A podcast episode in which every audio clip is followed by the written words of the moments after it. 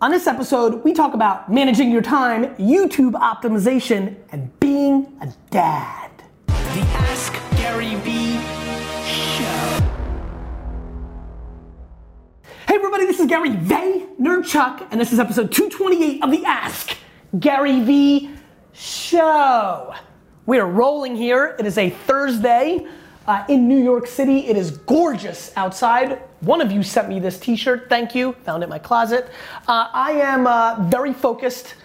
Tonight is, the season is on the line. I know a lot of people are like, you can't have the season on the line after two games. I understand, the season's on the line. Jets have to win tonight in Buffalo. I hate Rex Ryan, I hate Buffalo Bills, I hate the town of Buffalo uh, tonight. I hate Chris Saka, who's a Buffalo Bills fan, Jamal Henderson, Buffalo Bills fan, uh, Zach Klein, Buffalo Bills fan, Kim Kim uh, Kim Garcia, Buffalo Bills fan. I hate all these people. India, I know you are. I know you are. Um, how you doing? Good. Good. Good. Good week of shows. Mm-hmm. The Simon episode. By the way, I really thought I did as well as I could, not interrupting Simon, and still, I'm getting bashed. No more guests ever again on the Vayner show here. I don't know what the Vayner show is. I'm asking.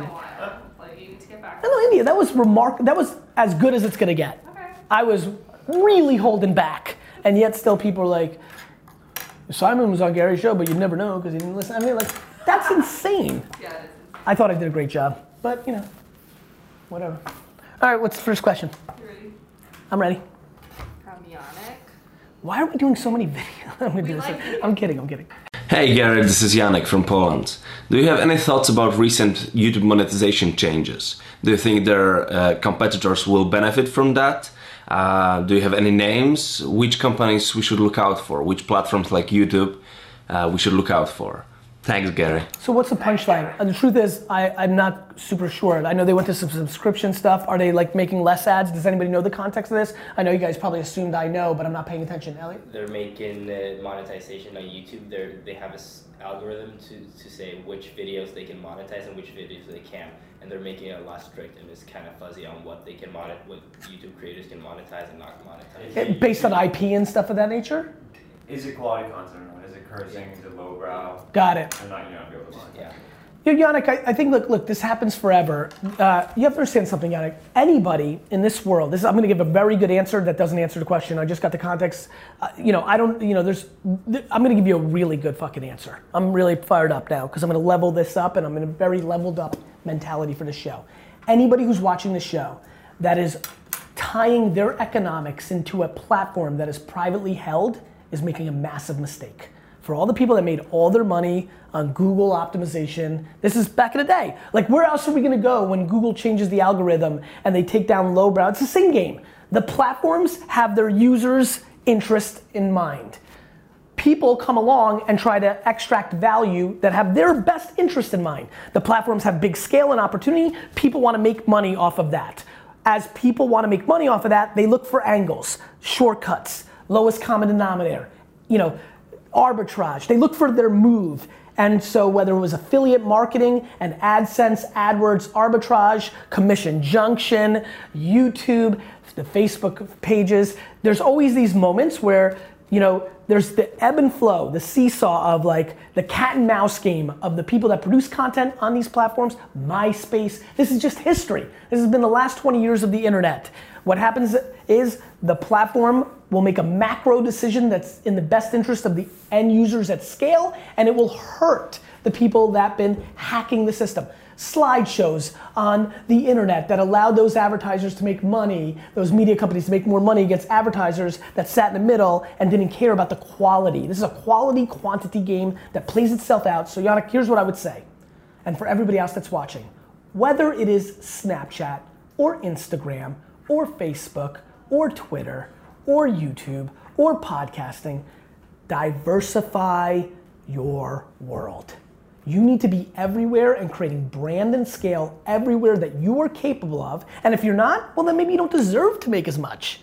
But relying solely on the revenue of one platform is a humongous mistake, especially when that platform is a private business that is going to make the decisions for that platform. I loved everybody when the Facebook algorithm changed and organic reach dropped, and they were trying to drive their ad revenue up, that all of you had real puffy chests and saying, well, we're gonna go elsewhere. How'd that work out for you, Rick?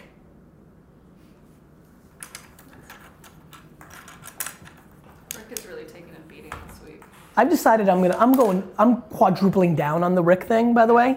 I'm basically have decided to make Rick my enemy. Eventually, we're gonna. Eventually, Andrew's gonna draw Rick. He's gonna wear a tie. And we're gonna fucking kill Rick. T-shirt with Rick. Yeah, Rick is gonna be huge. Rick is gonna be my Mickey Mouse. From Dave. Dave. Hi, Gary. Hi, Gary. Hey, Gary. It's Dave, co-founder of Wynome in Zurich. I'm here with the team. Um, we're interested about the future of finance and fintech. It's been getting a lot of V C money and interest from the media. You talk about investing in money as an entrepreneur. We'd really like to hear your view on what is the future of banking and finance. Thanks a lot. That's a great question, David. Thank you, and team. Look, I think fintech has been hot for a very long time and continues to be. And through Web one point oh and Web two point oh and social web and today, uh, fintech is always an opportunity. There's so much SaaS. Uh, opportunity. There's so much inefficiency in the banking and financial worlds uh, based on people at scale, and I think technology, look, I think of fintech the same way I think of everything else. Uber, Airbnb, Amazon, they are the absolute previews, not anomalies. They happen to get to the book industry, the black car service, and hoteling. So what do I think? I think Venmo or Mint or all these things have been chipping away and creating billion dollar exit opportunities within fintech. And because finance and money transferring and our personal relationships with money, fintech is an incredible place. It's been a place that I've never been very passionate about. I've never really gone after that. I tend to like consumer behaviors uh, that are more kind of just, just not around money, I guess, really escapism, entertainment, communication, not around finances, but I think it's an extremely fertile ground and one of the core pillars of who we are as human beings. And I think that like everything in the world, uh, technology will eat it up, change it, spit it out, create billionaires, crush fortunes, create new ones. And I think the financial sector is uh, no exception, especially when you take it to the most macro levels, which is like cryptocurrency. I mean, they're just like, that's arbitraging the money itself. I mean, enormous opportunity in fintech. Just ironically, the reason you don't hear much from me is I'm not deeply educated in it because I haven't spent time paying attention to it. It's just not one of the areas that I'm passionate about. But the thesis of opportunity is enormous. Sorry. Yeah, I think so, yeah. I think this might be my favorite question ever. This is your favorite question of all time. It's, wow. It's That's a big statement. I know. It's a really big statement. It's really, yeah, it's well, look, stop hyping me up. It's Ernest. Ernest. Hey, Gary. My name, hey, Gary. My name is Ernest Comer. I'm a dad, and I'm wondering, what's one of the biggest life events, or especially events that you had to miss due to your commitment to the work, and how did you, and how did you overcome? Thanks, man.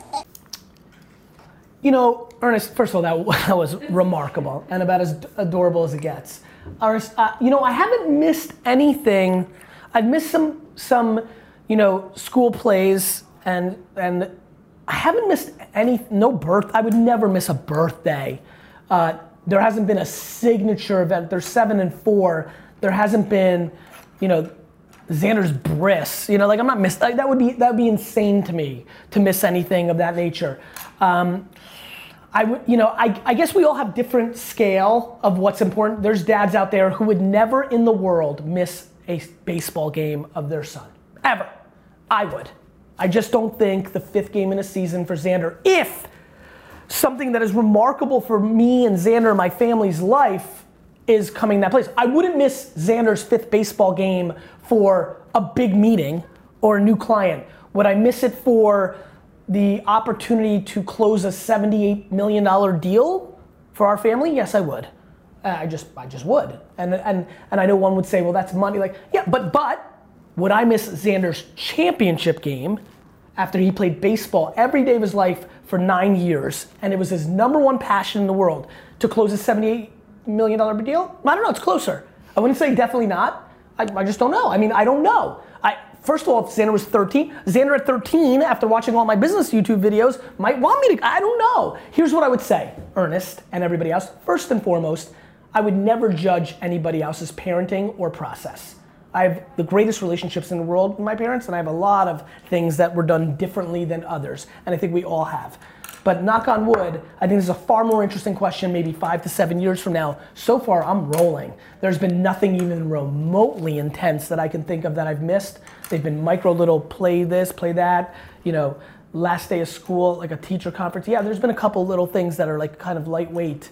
They're also very, very young right now, but so far nothing. I haven't had to pick everything that I felt. I've missed a lot of business things that I've, that are solid business things that I've missed because I wanted to be there for the first day of school, or you know, or the Tat Shabbat day. That's the one time Xander gets to do that, and in you know the little Temple Israel school that he went to. Like there's little things like that, uh, but it's it's weighing things. It's weighing things, and I'm not crippled by the current state of political correctness of how you parent, because news alert, my friends, it's going to be different in fifteen years, and it was different fifteen years ago. Yeah, thank you. Tat Shabbat's cute. That's really cool. Uh, Rachel. Rachel. Hey Gary, Rachel here. Love the show. So my question today is, do you recommend building a personal brand even if you're a behind the scenes player? Rachel, it's a great question. I would say absolutely. Let me give you an example. If you're a behind the scenes player, wouldn't you want to be behind the scenes of somebody that you believe is the greatest in the world? And if you are building your personal brand around, I'm an unbelievable number two or number four or unbelievable admin or an unbelievable, I don't want to be out there, but I want to support the people I believe in the most, those people are going to be looking for those people. And so you might build the brand as an incredible human infrastructure player for somebody who's the greatest, and that would be then great for you. If you are the number one admin to the most successful person in the world, you are, and the nicest, I mean, I don't want to make this just about money. There's always a better situation potentially, and you want to give yourself that best opportunity. So building personal brand only speaks, my friends, to opportunity. If you're good at it, and you're articulating your truth, and you have the goods to back it up, all being out there. And people get so caught up in semantics of, oh, I hate the word personal brand. Like, don't get caught up in the semantics. Having exposure that creates opportunity is a good idea, period. Last one, from Zach. Zach's all up in it. Hey Gary, Zach here. Question referring back to episode one fifty-six. When preparing employees for leadership, how do you foster leadership with rising stars or unsung heroes? Thanks for everything you do. Appreciate it. Zach, I think this is a really interesting question. You know, what's really funny to me is, it's a funny where my brain goes on this one, which is actions trump everything. Meaning, you prepare them by giving them opportunities to show that they can. I think one of the things that I'm most proud of is, for the intensity that I come with, for as much as that I want to happen, I would tell you that if you audited everybody here in this room and everybody, the seven hundred people across five offices across here, it is stunning how little I micromanage. If you wanna foster leadership, you have to put people in a position to be leaders. I don't box you in, I don't box Garrett in, I critique when I give him the room to win or lose. If he loses in the game that he's playing, I'll articulate what the shortcomings were, what the opportunities are. So I think leadership is only accomplished, or let me phrase, the prepping of something is only accomplished when you actually do. This is where I get really mad about entrepreneur school. Entrepreneur school is like reading about push-ups. Like, you know, Dunk wants to challenge me into some crazy weight thing of like who can bench more, whatever you're up to. And so, what's the preparation for that? I can't read about bench press technique. I gotta go do it. You gotta put in the work. I've been working out every day since then. Dunk has not. I'm getting more prep. Now, he may have more natural talent, he just might be stronger. He's definitely much younger and should, in theory, win this, but he won't because I'll out-prepare him. And so that's the punchline, prep. And so how, whether they're an unsung hero, whether they're the most shining star, I, I always worry at Vayner that people think the people that P R themselves or the most loud and charismatic are the ones that are gonna get the opportunities. And I've been really enjoying building Vayner over the last five years, especially the last two years, because the smartest people here are like, hey, wait a minute, look at this person winning, and they don't even really even interact with Gary. I've never even heard of that person. Like, that's the role and responsibility I have, that I'm not just pandering to the easiest move. And so you give people opportunity. Some are loud about it, I got this. Others just quietly go and do it. But here's the punchline. whether you're like me and you talk a ton of shit and you back it the fuck up every fucking time, that's a win. Or you say nothing, but you back it the fuck up every time, it's the second part that matters. So put those people in a position to succeed and then watch if they're doing it. Call their bluff, give them a shot. Push them harder than they think that they can do. Believe in them more than they believe in themselves, and create the framework and the opportunities to do that. Understand it is in your upside as a leader for them to fail and you figure out if they can do it versus that task being done correctly. I prefer that we lose a client, lose a client, money out of my pocket, but I learn something about the leaders that I'm thinking about going to battle with, versus me micromanaging it, never learning about their opportunity as leaders, and then getting the client for two more years. That's called scale. That's called auditing. That's called how you build stuff. There's a lot of magic in this episode. Is that it? Yeah, that's it. Wow, I'm fast. Prediction of the day. The Jets go into Buffalo and win, and they win solidly, twenty to seven, Jets. Question of the day for you. When is this gonna be up, Other Tyler? Um, probably tonight. Tonight well, tomorrow morning? No, no, there's no tomorrow morning. There's my Jets prediction. Okay. So we have yeah, to worry. We have to not worry about Daily V and get this up ASAP. Okay. Good. Question of the day. What's your Jets prediction? If anybody nails the score, then you got a timestamp before the game actually starts. Anything after kickoff doesn't count because then you can watch the cadence of the game. If you predict the score, I'm flying you to New York. You'll be here. You'll be right here. Well, go up before the game starts. What's that? You gotta get it up before the game. Well, yeah, he's gonna get it up in three hours from now. Perfect. And there'll be three. You know, the, the hardest core maniacs that actually watch it. My inner project manager is coming out. What's that? My inner project manager is coming out. You keep asking questions. I'll keep answering them. Podcast listeners, I really appreciate you giving me your ear. I respect it. I appreciate it. Would love, would love a review. One star, cool. I didn't bring it. Five stars, even better. Appreciate it.